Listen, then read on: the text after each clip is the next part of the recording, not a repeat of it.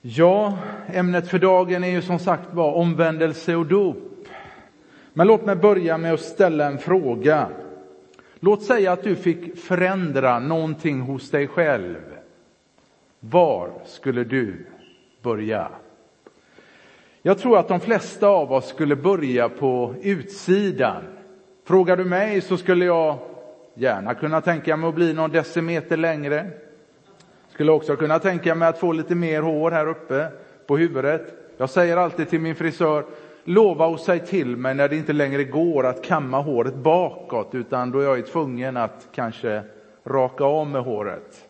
Så står jag här en dag med rakad skalle så vet du att min frisör har sagt, nu Johan, nu går det inte längre. Men jag hoppas att det dröjer. Dessvärre är det ju inte mycket jag kan göra åt saken. Det är som det är liksom. Men om utsidan är svår att förändra så är ju insidan ännu svårare. Tänk på ditt eget liv.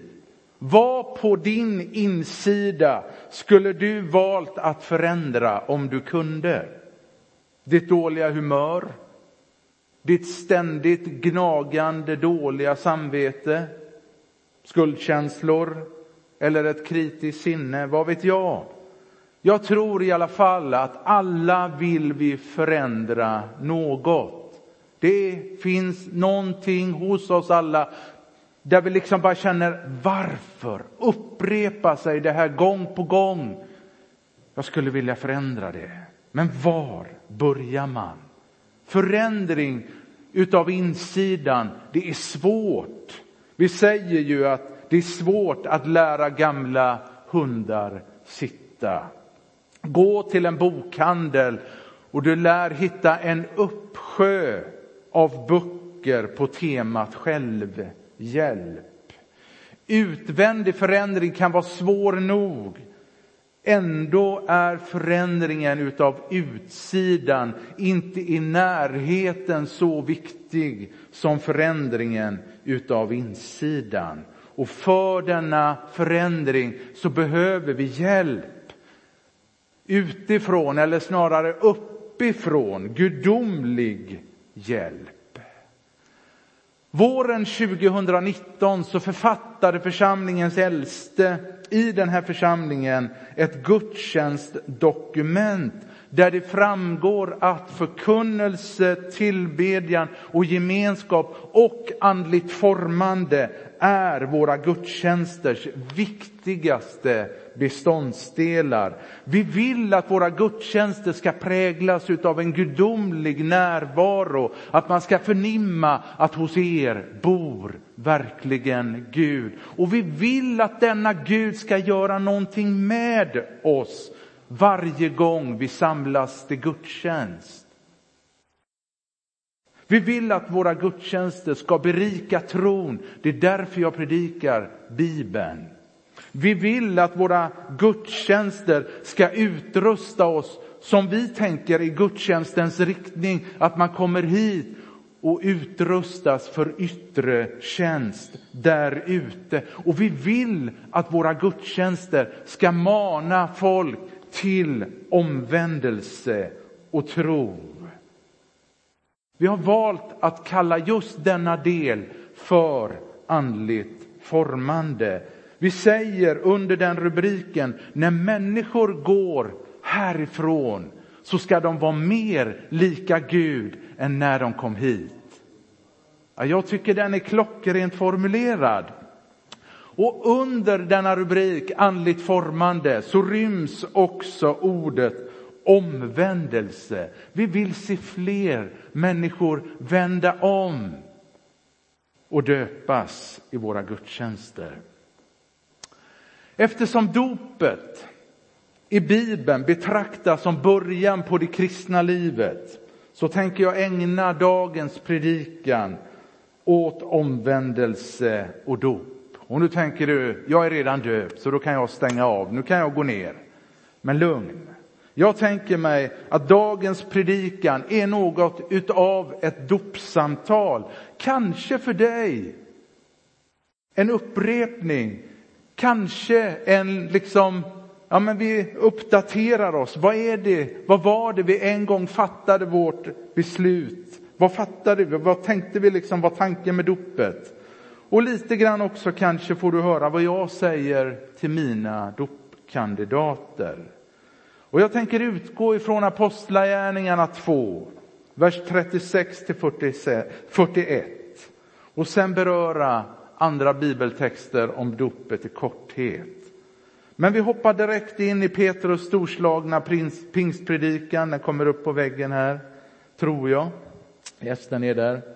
Och han säger, därför kan hela Israels folk veta säkert att denne Jesus som ni korsfäste, honom har Gud gjort till både Herre och Messias. När de hörde detta högg det till i hjärtat på dem och de frågade Petrus och de andra apostlarna, bröder, vad ska vi göra? Och Petrus han svarade, omvänd er och låter alla döpas i Jesu Kristi namn så att era synder blir förlåtna. Då får ni den helige ande som en gåva. Vi pausar där. Det grekiska ordet för omvändelse är metaneo. Det betyder bokstavligen att förändra sitt sinne, sin livsväg, byta tankesätt, sitt tillvägagångssätt, sin färdriktning. Jag har varit på väg i den här riktningen och uppmanas, vänd om mot korset. Jag byter färdriktning, jag har gått bort ifrån och någon säger vänd om och jag vänder om och går mot korset. Petrus säger vänd om. Ni har vänt ryggen åt Gud. Ni har varit bortvända. Vänd därför om och låt er döpas i Jesu namn. Och Petrus fortsätter. Luftet gäller er, era barn och alla de som är långt borta, alla som Herren vår Gud kallar. Med många andra ord vittnade han och vädjade till dem, låt er frälsas från det här bortvända släktet. Bortvänd, på grekiska skolios. Det betyder vänd om från det här människosläktet som vandrar bort från Gud. Bort från livets Gud, i motsatt riktning och mot ett evigt fördärv. Därför omvänd er och låt er alla döpas i Jesu Kristi namn så att era synder blir förlåtna. Här måste vi ställa oss frågan, är det vattnet eller Jesus som renar oss ifrån synderna? Såklart är det Jesus som renar oss ifrån synderna och inte själva vattnet. Det spelar ingen roll om du så tvättar dig själv med lut, alltså en stark frätande vätska. Och gå nu inte hem och prova detta hemma. Bara Gud kan rena oss från synden. Det är inget en annan människa kan göra. Jag döper dig gärna. Men jag kan inte ta bort dina synder. Det kan bara Jesus. Och här är Bibeln entydig. Han som älskar oss och har löst oss från våra synder med sitt blod. Hans är äran och makten i evigheters evighet. Jesus kan ta bort dina och mina synder. Och så läser vi, de som tog emot hans ord, vad gjorde de? Jo, de döptes och antalet lärjungar ökade den dagen med omkring 3000. Wow! Vilken storslagen dopförrättning! Jag tänker att apostlarnas hud måste ha varit som russin. Döptes på grekiska baptisso. Då frågar jag mig, vad lägger vi som kyrka för betydelse i ordet dop? Och jag skulle vilja säga att spontant så är dopet en demonstration på Jesu Kristi seger över synd och död. Dopet synliggör offentligt vad som redan har ägt rum på den troendes insida. Vi som församling, vi följer en mångtusenårig tradition. Många, däribland du, har valt att gå dopets väg som ett uttryck för att vi vill följa Jesus i tro, i dop, i lära och liv. Vi vill vara lydiga Kristus. Vad innebär det att bli döpt? Ja, enkelt uttryckt, som jag sa, så kan ju man säga att dopet innebär början på det kristna livet. Dopet illustrerar hur Gud tvättar av oss vår synd, hur Gud liksom förlåter den. Bibeln beskriver att dopet är detsamma som att begrava sitt gamla liv och stå upp till ett nytt. Och därför så kallas ju liksom platsen där man blir döpt i många kyrkor för dopgraven.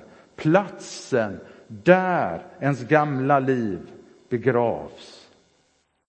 Det som händer där i dopgraven, det är inte på något sätt magiskt. Det är inte så att vårt dopvatten är hämtat från Jordan, att det skulle vara liksom magiskt på något sätt. Jag vet inte om du har läst om Simon trollkaren i Apostlagärningarna 8. Han blev döpt, men dopet förvandlade honom inte på något sätt. Istället så ville han köpslå med Petrus om att få köpa den helige ande. Dopet är snarare en lydnadshandling från den troendes sida, att man vill följa Jesus i tro, i dop, i lära och liv. Ordet dop kommer som jag sa ifrån grekiskans baptisso som betyder att doppa, doppa ner, nedsänka eller tvätta. Det användes ursprungligen om en båt som sjönk eller en människa som drunknade. Och är du nu inte döpt så behöver du inte vara orolig för att det är vad som kommer att hända där när du döps. Jag kan försäkra dig, vi ser till så att inga människor drunknar.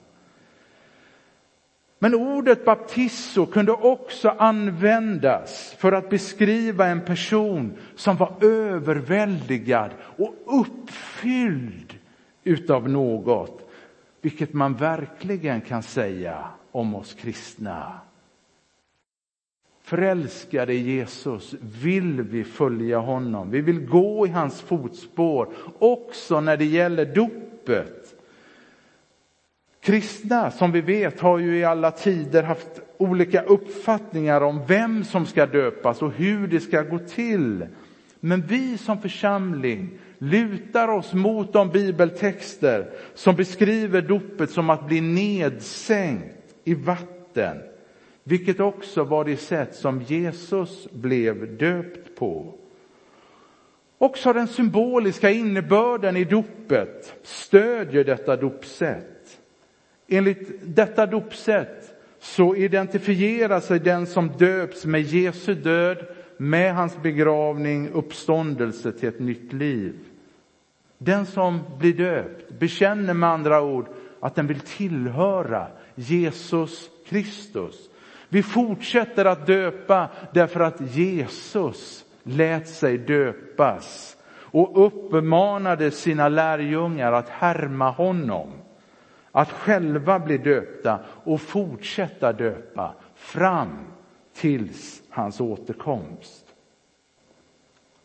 Vad innebär då dopet så som vi uppfattar det? Dopet förenar oss för det första med Kristus. Det är för det första en troshandling. Vi bekänner i dopet och bekräftar honom som vår Herre. Vi vill identifiera oss med honom som Herre och Frälsare.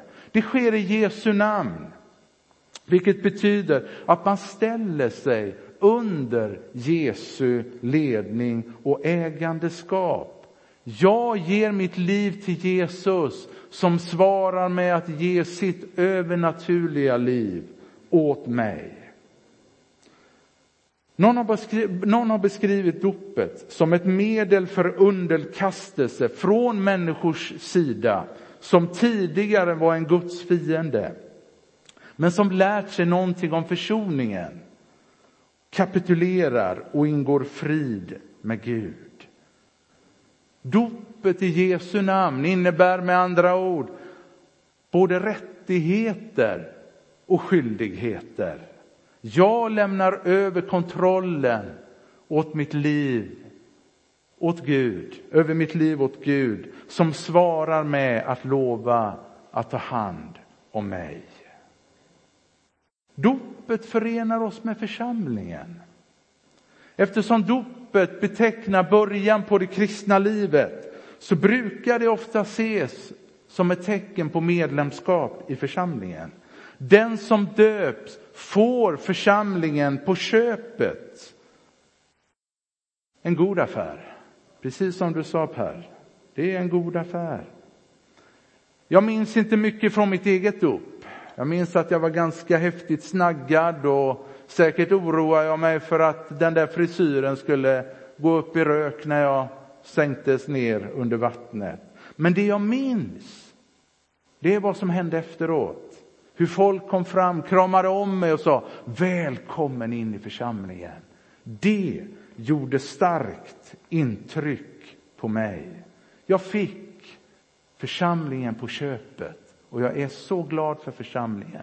Jag älskar församlingen och jag älskar Mundal pingst. Den kristna tron innebär också ett adressbyte. När Kristus flyttar in, då flyttar en annan herre ut. Den gamla självupptagna livsstilen byts ut mot en ny som är mer öppen för Kristus än vad mitt gamla liv var. De gamla livsvanorna byts ut mot nya. Det är därför som Bibeln lägger större tyngdpunkt på vad som händer efter dopet än vad som händer under dopet.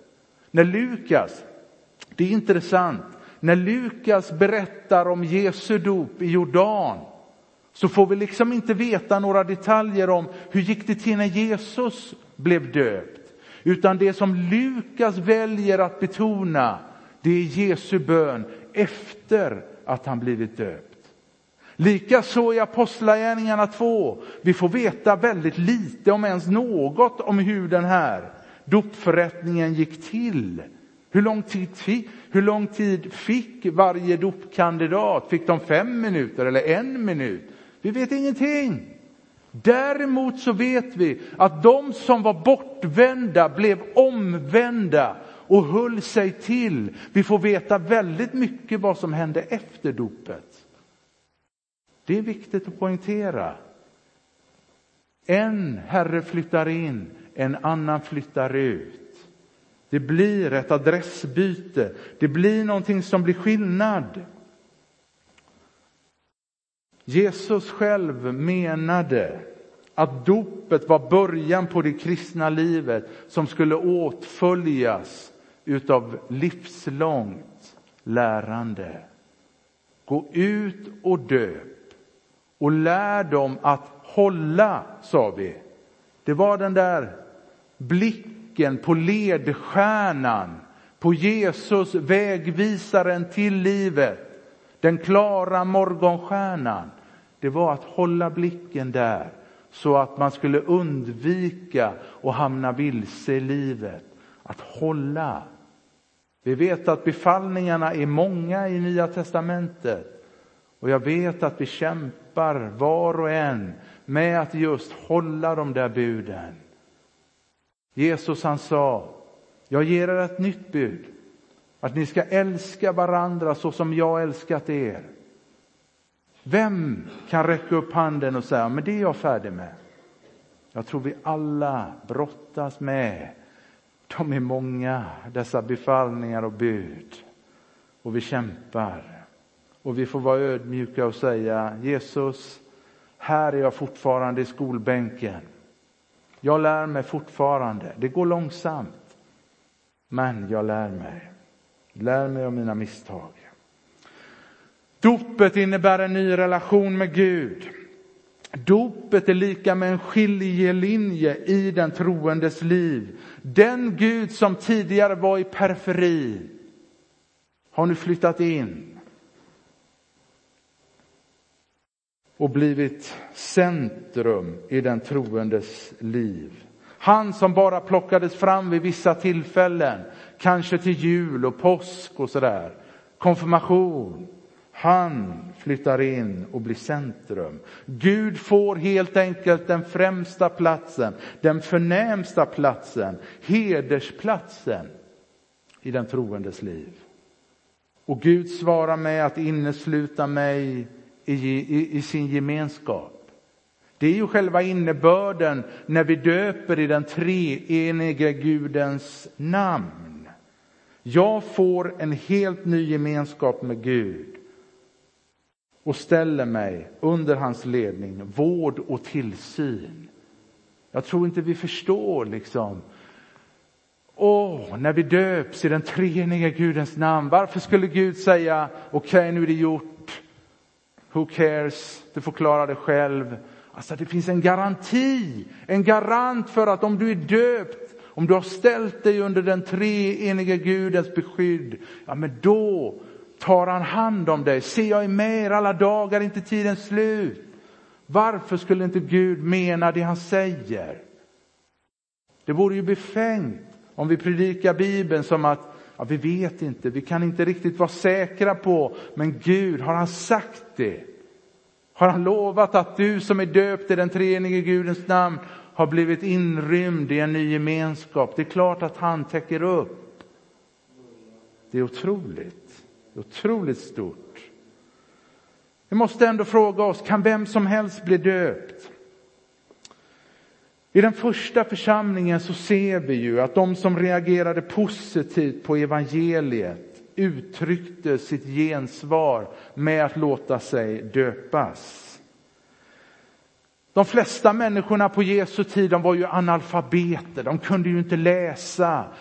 Det är ju därför vi läser att de skriftlärda, de kunde skrifterna, men det patetiska var ju att de forskade dagligen i skrifterna, men de förstod ju inte att Jesus var den han sa sig vara. Men folket som inte kunde läsa, som såg det Jesus gjorde och hörde det han sa, de valde att följa Jesus. De förstod någonting, för deras inre syn. De förstod någonting, med trons glasögon förstod de, den är Jesus, han är Messias. De var analfabeter. Och de döptes inte därför att de kunde läsa, de döptes därför att de förstod att denne Jesus är Messias och de döptes för sin tro på Kristus. Det enda som krävs för att bli döpt är att jag tror på att Jesus Kristus dog för mig i mitt ställe och för mina synder. Just därför vill jag bli döpt. Bara därför. Och vår församling består enbart av människor precis som Anders sjöng här, som är frälsta av nåd, som fattat ett personligt beslut att man vill följa Jesus i tro och dop, lära och liv. Med detta så påstår vi inte att dopet bara är till för vuxna. Det vi säger är att dopet är till för troende. Det är det viktigaste. Att man fattar ett personligt beslut. Jag vill tro på Jesus som en Herre och Frälsare. Jag vill börja närma oss slutet. Och jag skulle avslutningsvis vilja ge dig ett tips. Som kanske har varit döpt länge. Du har varit troende länge. Någonting som jag har praktiserat. För vi ber ju i dopet över den som blir döpt. Livets Gud, uppfyll, och så namnet, med din helige Ande och hjälp honom eller henne att leva i sitt dop dag för dag. Leva i sitt dop. Det här är ett tips. Dopakten äger ju rum bara en gång, det vet vi ju. Men i själva dopet så ikläder ju sig den som blir döpt en helt ny livsstil som det är tänkt att bära varje dag. Och personligen så brukar jag böja mina knän vid dopgraven. Och då brukar jag tacka Gud för det som ligger begravt där nere. Jag tackar honom för att det som han tidigare inte såg med behag på, det ligger nu där. Det är dött, det är begravet. Och så tackar jag Gud för vad jag har blivit iklädd istället. Jag tror att detta är bra. Det var som någon sa, nu minns jag inte vad han hette, men han sa, jag vet att min gamla människa är begravd i dopet. Men det visade sig att det aset kunde simma. Jag tror det är lika bra att påminna sig om att visst, min gamla människa ligger begravd där nere. Jag vet det. Luther han sa varje gång som djävulen kom och frestade honom så sa han, jag är döpt. Han kunde påminna sig och påminna djävulen om, jag är döpt. Men det visar sig att denna gamla människa, han verkar uppenbarligen kunna simma. Han gör sig påmind. Jag vet att jag är döpt. Jag vet att det är begravt. Men trots det så slipprar den här tungan. Åh, vad den kan prata. Inte konstigt att Jakob liksom tar upp denna lilla lem och verkligen talar om, den är livsfarlig. Jag vet att mitt gamla, min gamla människa kan simma. Därför böjer jag mina knän vid dopgraven och påminner mig ständigt om vad som är begravt, vad som är dött, vad som är gammalt.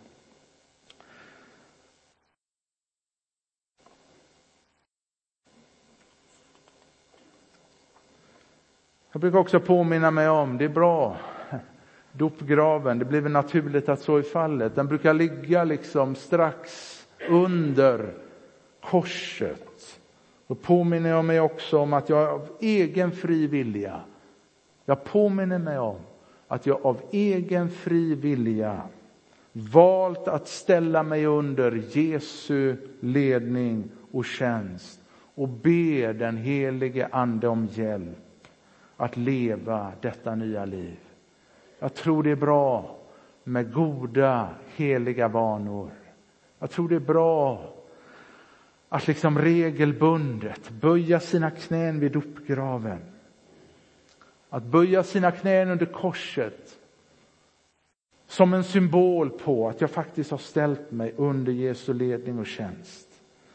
Och genom denna upprepade vana så ser jag till att hålla mig i god andlig form och formas till den Kristusbild som Gud har skapat mig till. Amen. Vi ska nu gå in i det vi kallar för förbön och på ett sätt så är det ju andligt formande. För vi tänker ju oss att gudstjänsten, vi kommer hit. Jag vet att vi är i lite olika skick när vi kommer hit. Någon har haft en strålande morgon, allt liksom har bara flytit på. Men jag vet hur det var för oss när vi växte, alltså när våra barn växte upp. Man försökte liksom få på dem kläderna och de sprang och var allt annat än i hallen och man blev liksom, man blev arg. Och så visste man att snart ska jag stå i predikstolen och jag ska predika. Och, alltså man var allt annat än liksom preparerad och förberedd för det man skulle göra. Vi vet att det kan vara så olika när vi kommer hit. Vi sätter oss ner, vi försöker liksom att rikta oss. Vad är det nu som ska hända? Och vi sitter under predikan och tankarna går, tankarna går liksom, åh man har dåligt samvete för det där man sa på morgonen eller det där man gjorde dagen innan. Men så kanske man, precis som Anders säger, man liksom förstår, nej men nu är jag här. Jag är inför Gud. Kanske har någonting av det jag har sagt snuddat vid där och känner, ja men det här är jättebra. Alltså det är så viktigt att påminna sig om vad som faktiskt ligger begravt där. Och jag tänker nu går vi mot avslutningen, vi går mot förbönen. Varför inte ta tillfället i akt? Och jag tänker vi har ett jätteuppdrag där ute, där ingen av oss känner liksom, ja men det här äger jag. jag bara går ut och domderar där ute. Vem gör det liksom? Nu har vi chansen att få i förbönen fyllas på för yttre tjänst. Vi har chansen i förbönen att få liksom påminna oss igen vad det faktiskt är som jag en dag bestämde mig för att följa Jesus. Det är bra, göra en avstämning.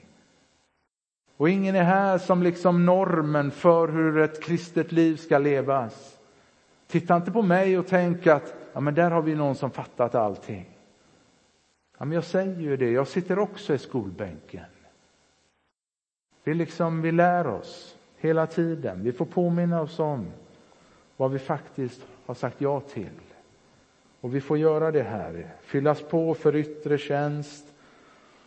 Och kanske är du här som inte har sagt ja till Jesus än. Då är också gudstjänsterna tillfällen att vända om, byta färdriktning. Att istället för att gå bort ifrån Gud så vill jag följa Jesus i tro och dop och i lära och liv. Det är därför vi är här. Så vi ber. Helige Gud. Du är den som är fri från synd, det är inte vi. Herre, vi blev av med den gamla människan, men vi vet också att han ständigt gör sig påmind. Vi är inte syndfria, Herre, men vi är frikända från syndens skuld och skam, Herre. Det tackar vi dig för. Men kom nu Gud och fortsätt göra det du är här för att göra, Herre. För att påminna oss om, Gud, vad detta nya liv har inneburit för oss. Att du, Jesus, dog för vår skull i vårt ställe för att vi skulle få liv, Herre. Vi tackar dig, Gud, för det. Så välsigna fortsättningen av gudstjänsten, Herre. Låt det bli många heliga möten, Herre, avstämningar, Herre. Tackar dig, Gud. Och du fyller på för yttre tjänst. Amen.